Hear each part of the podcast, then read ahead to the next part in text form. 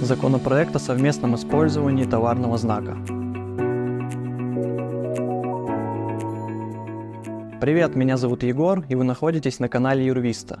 Важная новость. В Думу внесен законопроект, который разрешает совместное использование товарных знаков. Почему возникла необходимость справка к Гражданскому кодексу? Согласно действующим сейчас нормам, исключительное право на результат интеллектуальной деятельности может принадлежать как одному лицу, так и нескольким лицам, а все договоренности должны быть зафиксированы в отдельном соглашении. По аналогии с общей долевой собственностью на имущество. Только товарные знаки до сих пор не удел – в данный момент Роспатент не регистрирует товарные знаки на двух собственников, если они не коллективные. Почему? Потому что товарный знак регистрируется для индивидуализации товара или услуги, а значит и выпускать, предоставлять их может один субъект.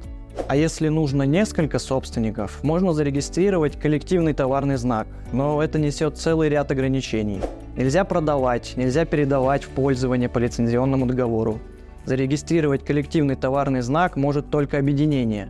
Правда, обладать статусом юридического лица не обязательно. Но нужен отдельный устав.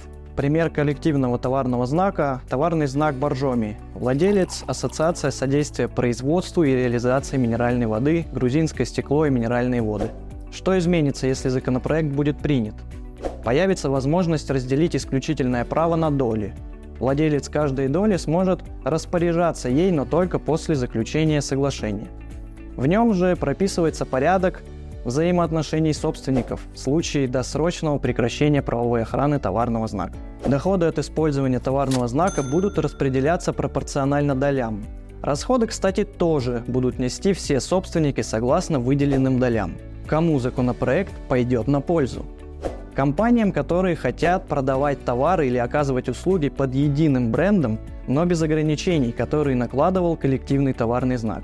Скажем сразу, что изменить право собственности на товарный знак задним числом не получится.